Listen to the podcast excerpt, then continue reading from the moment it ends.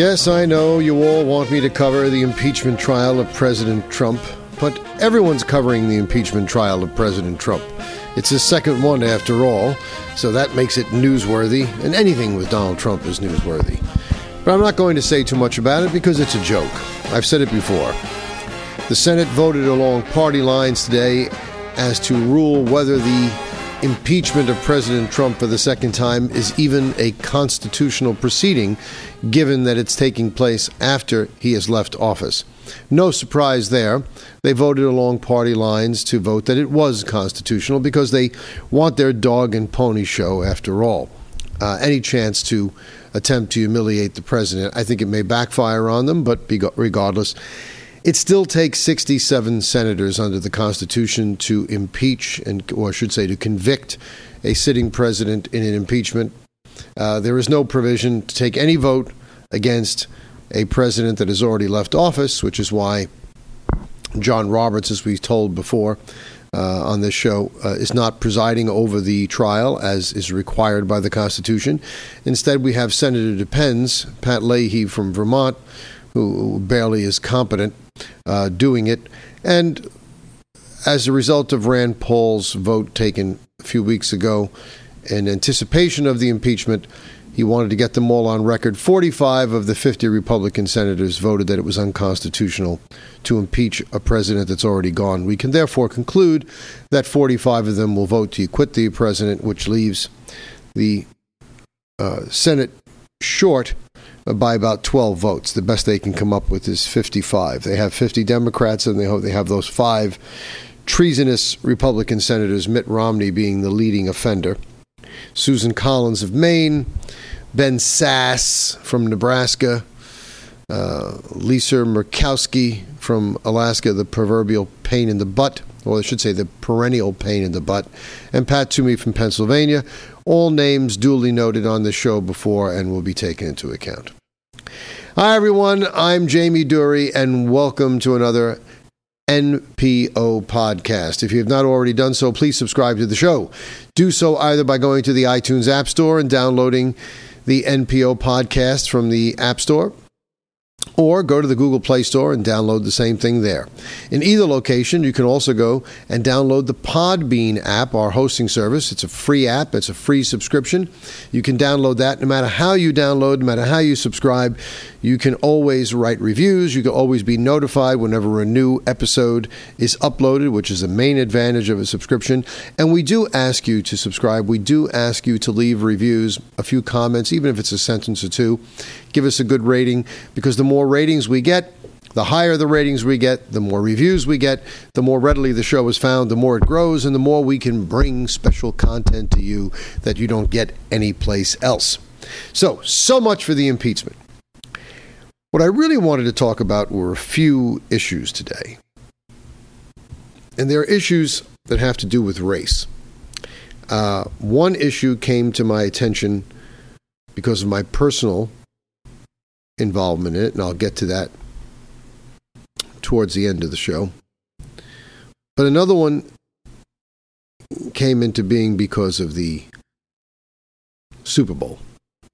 In fact, I'll save the Super Bowl for last. Let's get to this issue the other day. One of the things we talked about on the show yesterday is that New York City is about to resume in person learning uh, on the 25th of February this month. Now, it's not going to be full in person learning because not every school had full in person learning. So I suppose if you were in a full in learning posture, which is few and far between, you'll go back to it. That would be the elementary schools. But the middle school that my son goes to um, was in a blended learning posture. A few days a week at home, a few days a week in school. And it's not been good. I've said it from the, from the beginning. It's not healthy for children to go to school remotely. Uh, it's not the way things are meant to be. It's not the way teachers' salaries are fashioned. It's not the way their job description was envisioned.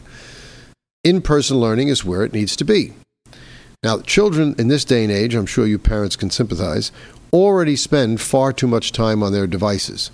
And we do our best to limit them, but they still spend far too much time because all their friends are doing it.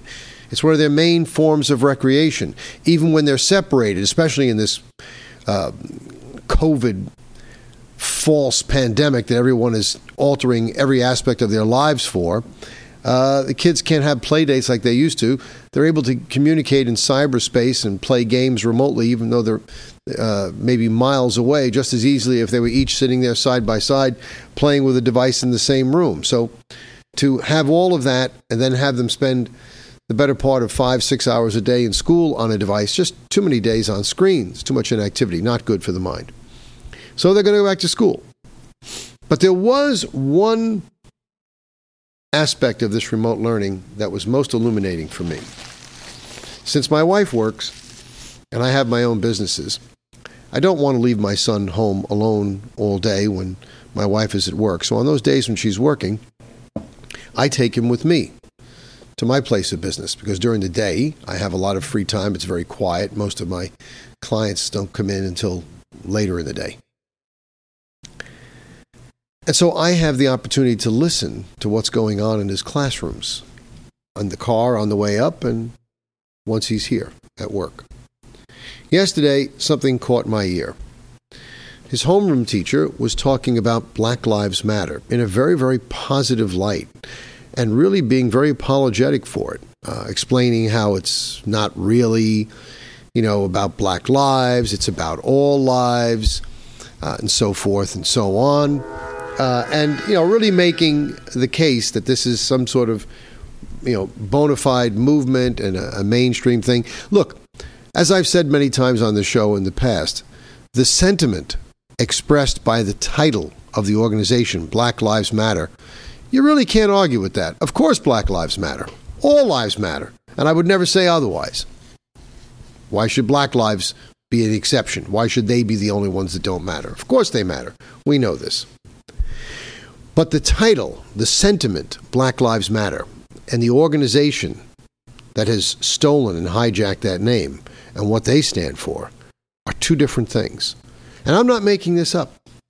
I'll read for you right from Black Lives Matter website. Seven demands. One, convict and ban Trump from future political office. Now, what exactly are we going to convict Trump of? not getting us into any wars in the last four years like his predecessors have done, uh, raising minority employment and lowering black, Hispanic, and female unemployment to the lowest levels they've ever been since they've been measured. Uh, what else are we going to convict him of? Getting four peace agreements with Israel and their Arab neighbors, separate Arab entities. There's not much to convict the president of. We're going to convict him for not taking the salary, taking one dollar a year and donating the rest to the veterans, the four hundred thousand that the president makes. We're going to convict him of that. The second demand was to expel Republican members of Congress who attempted to overturn the election and incited a white supremacist attack. Well, the problem with that is um, one, uh, Republican members of Congress weren't trying to overturn an election. They were trying to get a fair count in an election. And of course, this totally ignores uh, the fact that the Democratic Party and people like the Black Lives Matter people were trying to overturn the two, 2016 election from the day it was conducted. Uh, there was riots all through the um, inauguration. And after spending millions of taxpayer dollars on investigations and independent counsels, they didn't find a shred of evidence to suggest that any of what they had alleged was true. And people like pencil neck Adam Schiff, who's shouted it from the rafters, was never able to prove it. And that little twit, Eric Swalwell, while calling Trump a Russian spy, was literally having sex with a Chinese spy called Fan Fan, who raised money and helped bankroll his very, very career. And this guy's on the Intelligence Committee at the behest of Nancy Pelosi. Give me a break. Three, launch a full investigation into the ties between white supremacy and the Capitol Police, law enforcement, and the military.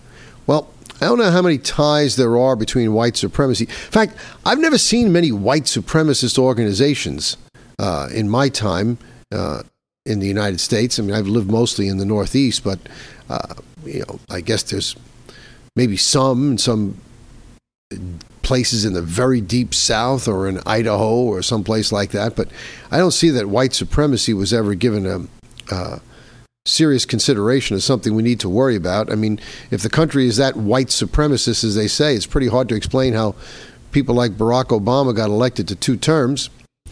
And uh, these white supremacists, uh, the only person who got killed, other than this cop that got hit by a fire extinguisher, was uh, an Air Force veteran who was shot to death by a Capitol police officer who happened to be black. Uh, so I don't know how far we go with that. And they want to investigate the military. Now, they also want to permanently ban Trump from all digital media platforms. Now, I don't know what that has to do with Black Lives Mattering. Uh, it certainly has to do with censorship and um, just arbitrarily deciding that one American citizen doesn't have the right to the First Amendment that everyone else does. So that's pretty interesting. And we get to the, the last three are really good. Defund the police.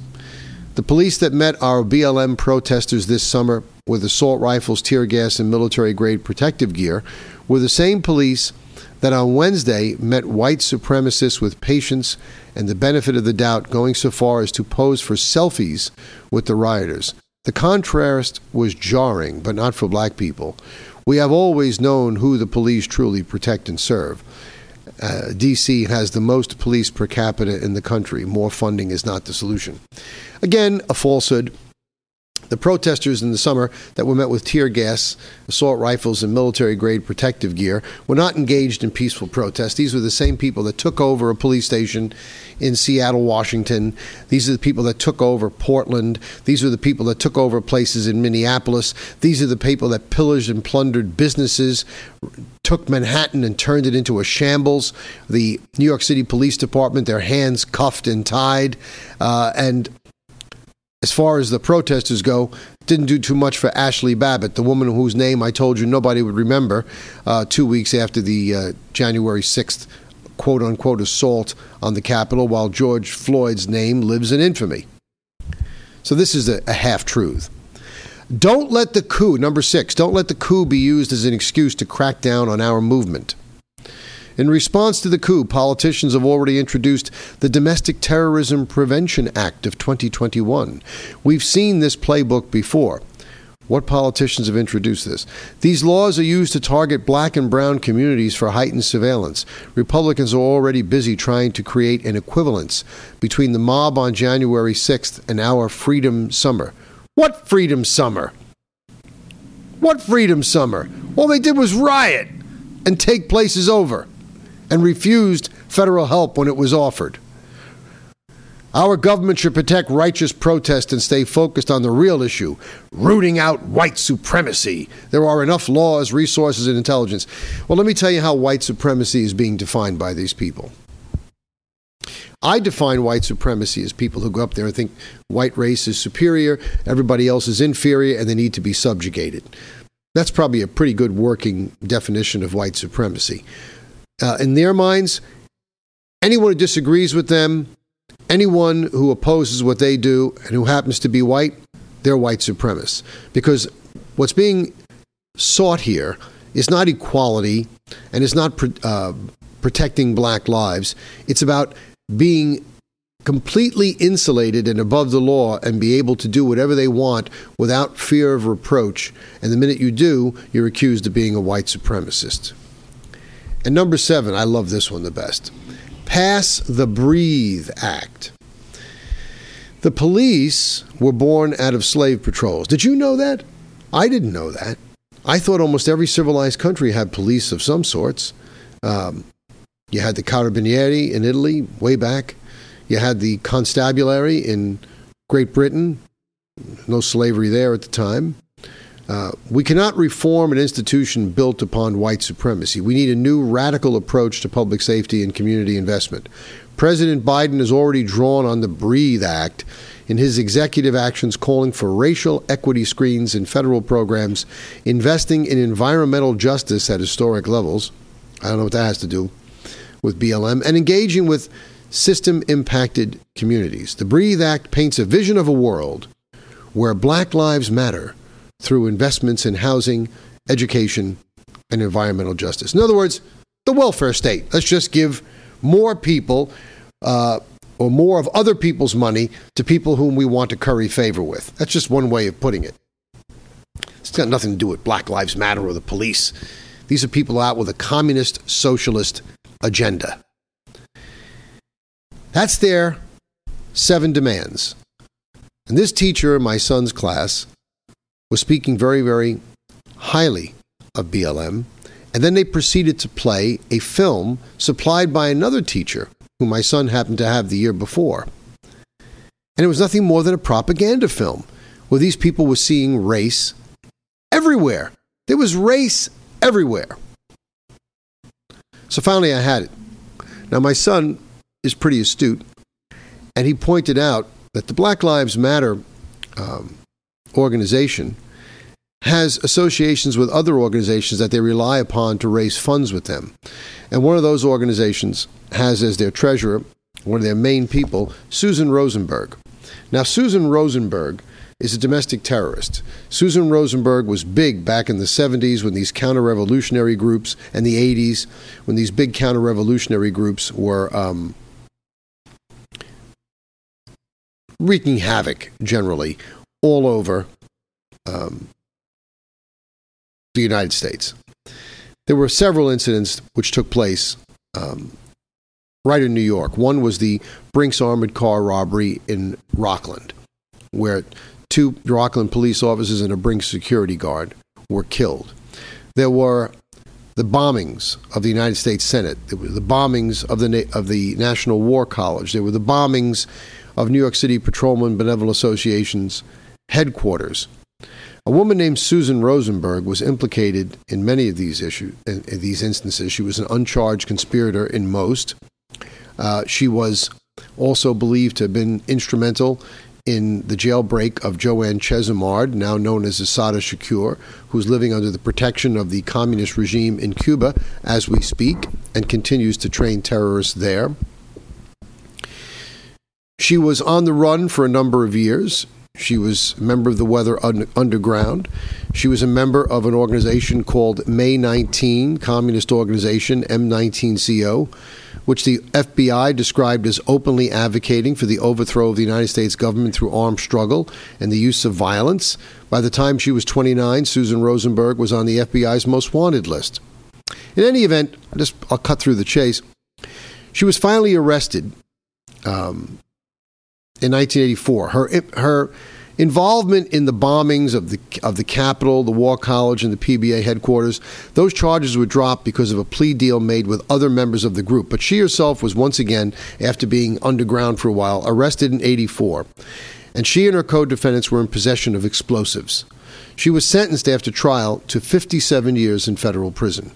Not something that people give out give out lightly. And the only reason why she's not in prison now is because she was pardoned by President Clinton on his last day in office after a substantial donation was made to the Democratic National Committee. And that's the only reason she's not in custody. And since that time, she's been offered positions teaching in uber leftists' uh, uh, colleges, and then, of course, is working for organizations that work with Black Lives Matter. My son pointed this out that it's not a great organization, BLM, that it's got communist leanings, and that it associates itself with people like Susan Rosenberg, who went to prison for 57 years. Her answer, if you can believe this, was, quote, well, Martin Luther King went to jail too. Martin Luther King.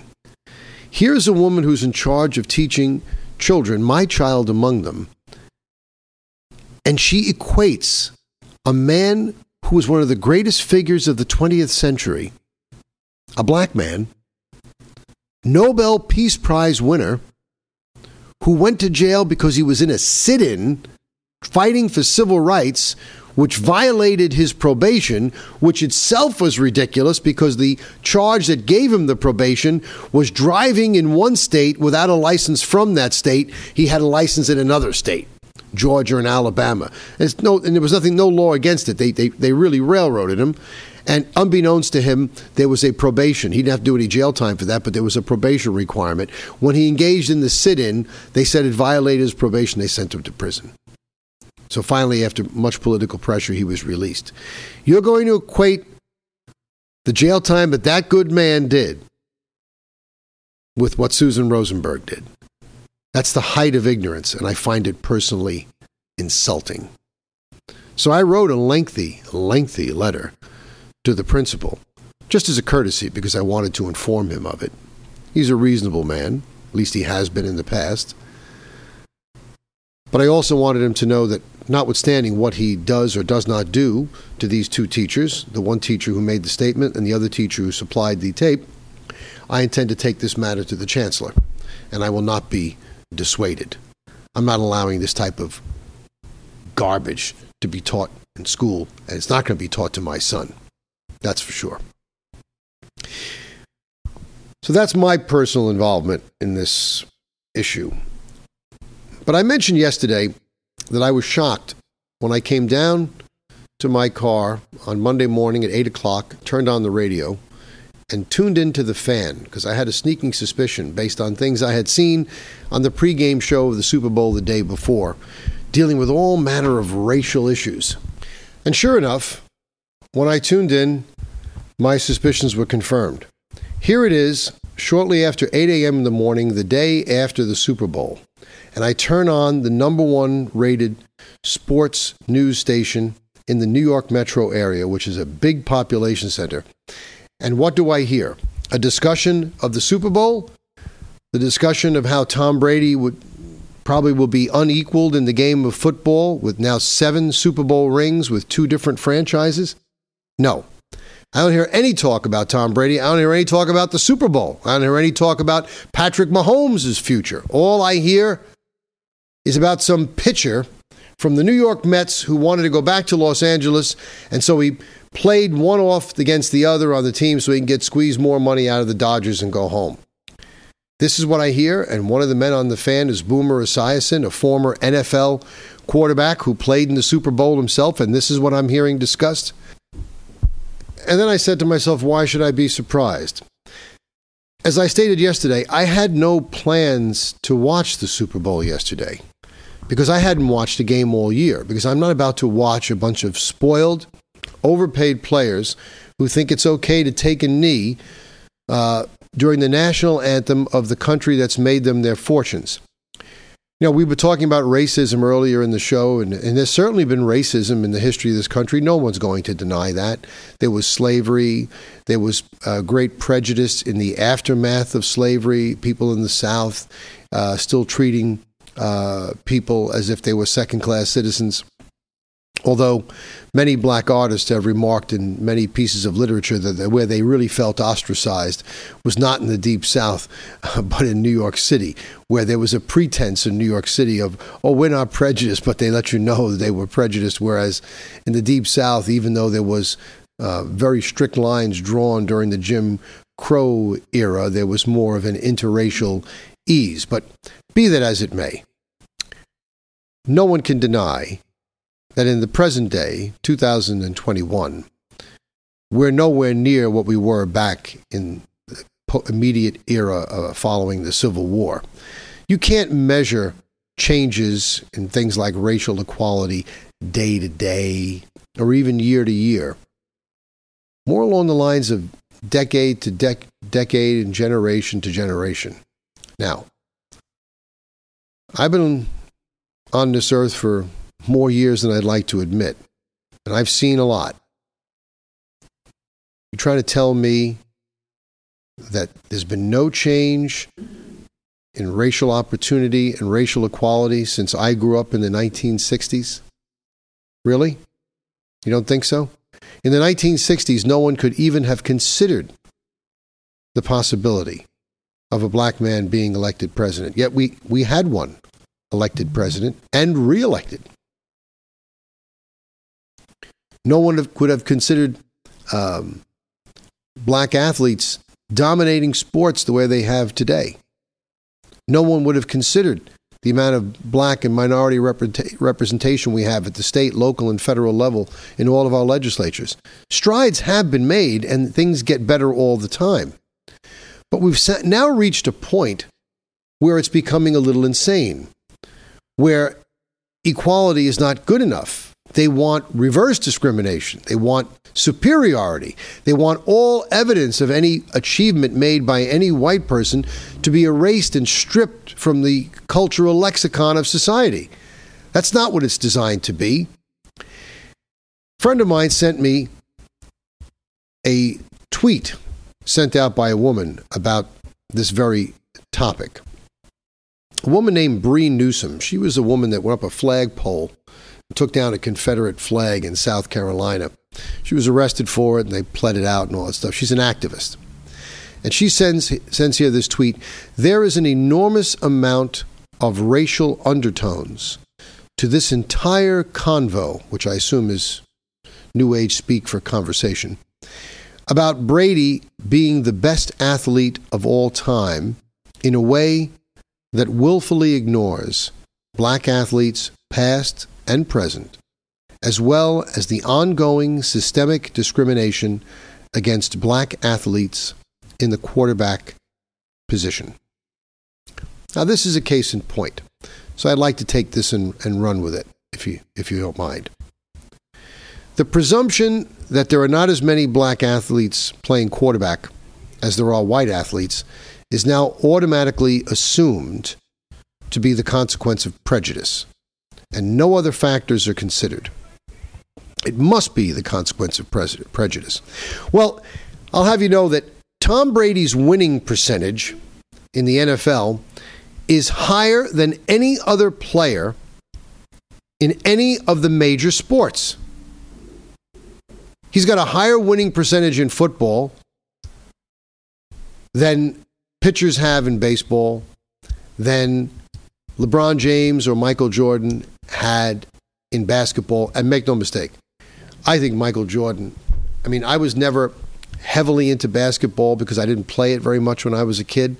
Uh, but Michael Jordan got me to watch basketball. I could watch that man play all day. He was, you know, to me, unequaled in basketball still to this day. And his preeminence in the league cannot be doubted. The Chicago Bulls won three straight championships with him. He leaves for two years, goes to play, try to play professional baseball. They don't win. He comes back and they win three more in a row. The guy, the guy's influence on the game cannot be denied. But Tom Brady, you can't deny it. And it, it, it, it does restore my degree of uh, faith in much of American society and much of uh, American athleticism when I see prominent black players whom I respect for their views and for their achievements coming out unabashedly and saying, There's no doubt about it. Tom Brady is the greatest of all time. And I'm talking about men like Deion Sanders, Randy Moss, Ray Lewis, the former All Pro, pro linebacker, who had a play against him and credited Brady with making him a better player because he playing guys like him forced him to, as he said, sit my ass down and study how I was going to beat a master. Because he was a master at the game, like a chess master. And he's had this longevity for all these seasons. He first burst upon the scene in 2001. Here it is, 2021. The man is still playing and he's still at the top of his game. And I gave my reason for why I felt that Brady has lasted this long. One of the reasons I gave was because I felt that since he was not an overwhelming physical specimen of an athlete in terms of his four, four, four uh, his 40 yard dashes and the other metrics they use to gauge quarterbacks. He was not one of the better athletes in that um, uh, contest. The name escapes me what they call it every year, but it's these trials that all the quarterbacks have to go through. But Brady was gifted with an, a strong arm, an accurate arm, and a computer brain. And so, because much of his success did not depend on incredible athletic skills like the running of Patrick Mahomes and the Aaron Rodgers of the league. His playing ability, his performance, has not fallen off that cliff that Max Kellerman so erroneously predicted he would fall off of. Because his play never depended on his incredible scrambling ability or athleticism. His play was dependent on a good arm, which he'll probably have for a long time, and a computer brain and a work ethic that was unparalleled. Those things don't diminish as fast with age as speed of foot and other athletic things that people rely on. That is the secret to his longevity. But this woman swears there's all types of racism and prejudice uh, in the NFL and other sports. So I thought I'd go over some numbers for you to prove how people take facts and try to uh, portray them conveniently. Now, there's no question the athleticism of the African American athlete has revolutionized the face of American sports. We just can't deny it. Some of the greatest players you've ever seen in all of the sports have been African American, and their feats are unparalleled. And that athleticism has worked against them in certain positions like quarterback. Now, even though they say the quarterback position is one of the most difficult to play, people like Tom Brady, the Dan Marinos, not highly mobile compared to other quarterbacks, but incredible arms, good releases, and students of the game, prove that with a good arm and a good brain, you can excel at the position of quarterback without this athleticism. Sometimes athleticism can be a curse.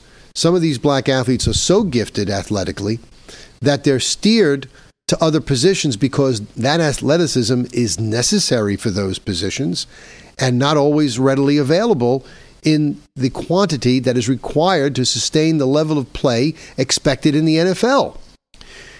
An old bookmaker once told me the only two positions in the starting lineup, I said this the other day, that affect the line on a bet, betting line on a football game is an injury to the quarterback and the cornerbacks. So let's look at that. Let's look at that. In the NFL, there are 175 cornerbacks in the league. 175. 170 of them are black. Only five are not black. I don't hear these people that are talking about the prejudice at the quarterback position against the black athlete saying anything about the prejudice against the non black athlete or the white athlete in the cornerback position.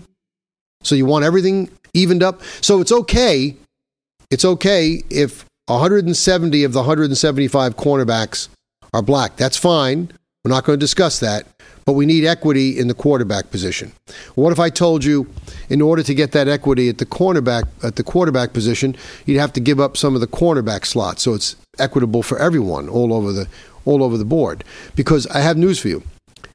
Only 27.7% of the National Football League's roster is composed of white players.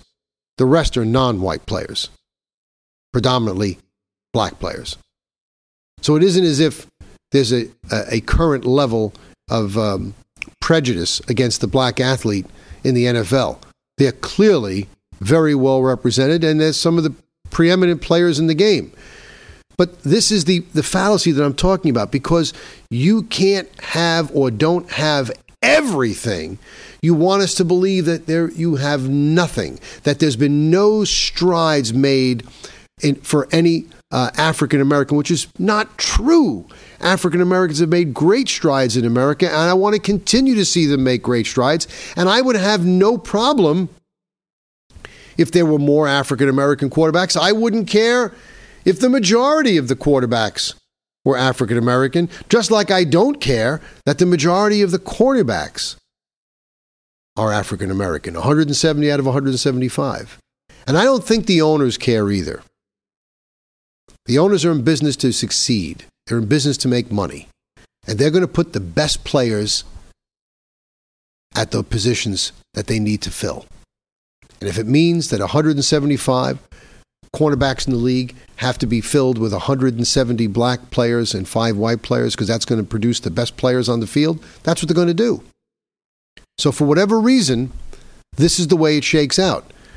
And it could very well be because these athletes who were capable of playing quarterback, who happened to be black, were also capable of playing various other positions that other people who could play quarterback couldn't play. And so they ended up there.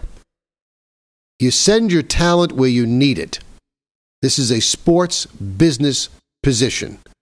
So unless you want to start saying, well, we've got to even things up all the way, we got to get rid of some of those black cornerbacks, put some more white guys in there. We can find a couple of fast white guys. Come on, take some of those cornerbacks out, let them get their shot at, at quarterback. It doesn't work that way. You got to put them where they do the most good for the team and the league. And they get paid well for that. But let's go over the whole NFL roster. As I said, 27.7%. White, the rest black, non white. Now, running back. You got 120 players in the league that play at the position of running back. 107 of them are African American. So, do we want to get rid of some of the African American running backs, let them try their hand at, at quarterback instead? I mean, this becomes a ridiculous argument. And this preeminence of the black athlete extends beyond the NFL. Look at the NBA. Here's an article I pulled up on the internet from 2018 saying that in an ethnic breakdown of sports, the NBA takes the lead for the most diverse. Last 20 years, Major League Sports in North America have seen some surprising and not so surprising changes in the diversity of their athletes. The NBA took the lead among men's sports for having the most diverse teams. The most diverse teams. 2018 report shows Major League Baseball also diverse. Let's go to the National Basketball. I really want to crack on this because got some. I got more detailed numbers on this. Eighty point seven percent of the players in the NBA are people of color, and they say that the NBA takes the lead among men's sports for player diversity. Is that true? I don't think that the population of the United States is 80.7% black or non white, but these people that want to criticize the fact that Tom Brady's getting a lot of accolades are perfectly comfortable with 80.7% of all the players in the NBA being black. That's a disproportionate representation. And here's what they don't get I don't care. And neither does the rest of white America care that the majority of these athletes are minorities or that they're black or that they represent a disproportionate percentage of the league population vis a vis their general population in the United States. If these are the best players for the game, so be it. It's about getting the best players on the field or on the court in the right position. There's been no orchestrated effort to keep black quarterbacks out of the quarterback position. I'll guarantee you that there were players who were black who were capable of playing the quarterback position. But they were also capable of playing other positions. So if you got two athletes, one is white and one is black, they can both play quarterback. But they both can't play cornerback. And the guy that was black was unbelievably fast and would have made an excellent cornerback because of his speed and athleticism. He might have been able to play quarterback, but maybe he only would be slightly above average in that in that position, let's say, hypothetically. But in cornerback, he's a Hall of Famer. Where is he best utilized for the team? He's best utilized at the cornerback. So the conversation needs to be toned down. A lot of this nonsense needs to be put away. And we have to start acknowledging Tom Brady deserves every bit of the accolades that he's gotten. And I know he's got a lot of rings, but I also know that there were haters out there against Tom Brady. And let's not be secretive about why the hate is there. They're hating him because he's won a lot of Super Bowls.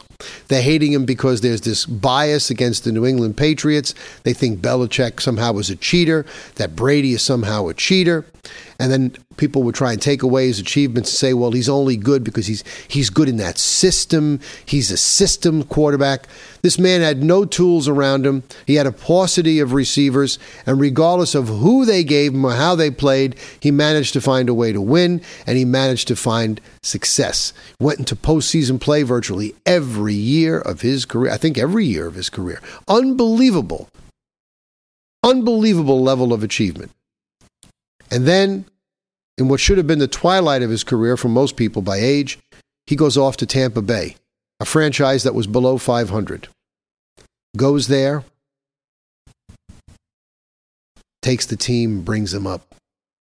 Antonio Brown, black player, goes to Tampa. Why? Wants to play with Tom Brady. Knows what Brady's capable of. Knows that he can make him a winner played with Brady before. Rob Gronkowski, perhaps one of the greatest, if not the greatest, tight end to ever play the game. Retired from football, goes to Tampa Bay. Tight end for the Buccaneers gets hurt. Brady calls him up. Gronk, I need you. Comes out of retirement. Why? Because he's playing with Tom Brady. Brady treats everybody equally. He lifts up all the players around him. There's no prejudice in Tom Brady. Brady loves his teammates and his teammates love him. I advise every one of you don't listen to these idiots in the media that want to stir discontent among people, black against white, white against black. Go listen to the films. One film in particular, when the when the um, Patriots played the Atlanta Falcons, when they had that storybook comeback in the fourth quarter. Go listen to the talk, the conversation on the sidelines of the black players on the Patriots, on the black players, the Patriots. And there's one fellow there, his name escapes me at the moment, but you'll hear it. As they started coming back, coming back, and they were getting near the end of the fourth quarter and it was getting close to being tied up or it was tied up. This guy says, as clear as day, he says, We go into overtime, it's over. He goes, We got Tom Brady, bro. He's the greatest of all time. That's it. It's over. The confidence that those teammates had in Brady, there was nothing they felt that he could not do. There was nothing they felt he could not overcome to bring them to victory. He had all of their confidence, whether they were black, whether they were white, whether they were purple, whether they were from Mars. Racism has no place in American sports today in the conversation because it's just not there. It's overblown. It's BS. And as far as this other nonsense about not being called into the coaching staff, there is more and more black coaches, and you're going to get more and more black coaches. And the most ridiculous argument of all that there's not enough black owners. Well, what are we supposed to do? give people a team just because they think they should have more black owners. Nobody's going to stop a black man from buying a team. Make an offer. If there's a team for sale, make an offer. We've got mega, mega rich athletes in any in many sports that are black. They could put together a conglomerate. They could put together a company and buy a team. Oprah Winfrey's a, is a black woman. She's a billionaire. She could buy an NFL team or be a, a principal owner in one. Can you show me a story of people who were black that wanted to buy an NFL team and were denied purchasing it solely because they were, no, we don't think you can own it, you're black. Come on. Are there not black owners because none of them want to buy it? Or because they've been kept from buying it? I don't think they've been kept from buying it. I think this is just another example, the latest example of people wanting to make trouble where there is none, where they want to see white supremacy where it doesn't exist. And let's not forget, Brady and Robert Kraft, the owner of the Patriots, were big Trump supporters. Yeah, there's a lot of things at play here, but it isn't racism, it's opportunism. And don't ever forget it. Don't ever forget it. And one last little thing I want to give you. I went long today because um, had a lot to cover. Someone sent me a little clip. You know, everybody likes to beat up on Donald Trump, the guy who did more for this country in four years than anybody has done in eight years. And they want us to believe they voted for this senile old fool we have in there now. Oh, how can you say that, Jamie? He's not senile. Well, let me let you hear from the horse's mouth. It's only a 42 second clip. It's uh, Joe Biden telling us all how safe we're going to be with the vaccines. So I want you to listen and listen carefully. This has not been cut, it's not been edited. This is 42 seconds uninterrupted of Joe Biden speaking. Expect these additional 200 million doses to be delivered this summer. And some of it will come as early, begin to come in early summer, but by the mid by the midsummer, that this vaccine will be there. And the order, and, and, and that increases the total vaccine order in the United States by 50%, from 400 million order to 600 million. This is enough vaccine to fully vaccinate 300 Americans by end of the summer, the beginning of the, fall. But we want to make look. That's I want to repeat. It'll be enough to fully vaccinate 300 Americans. There's nothing wrong with your radio, ladies and gentlemen, or your phone. That's just Joe Biden telling you all he knows about the vaccine program. For National Preview Online, I'm Jamie Dury.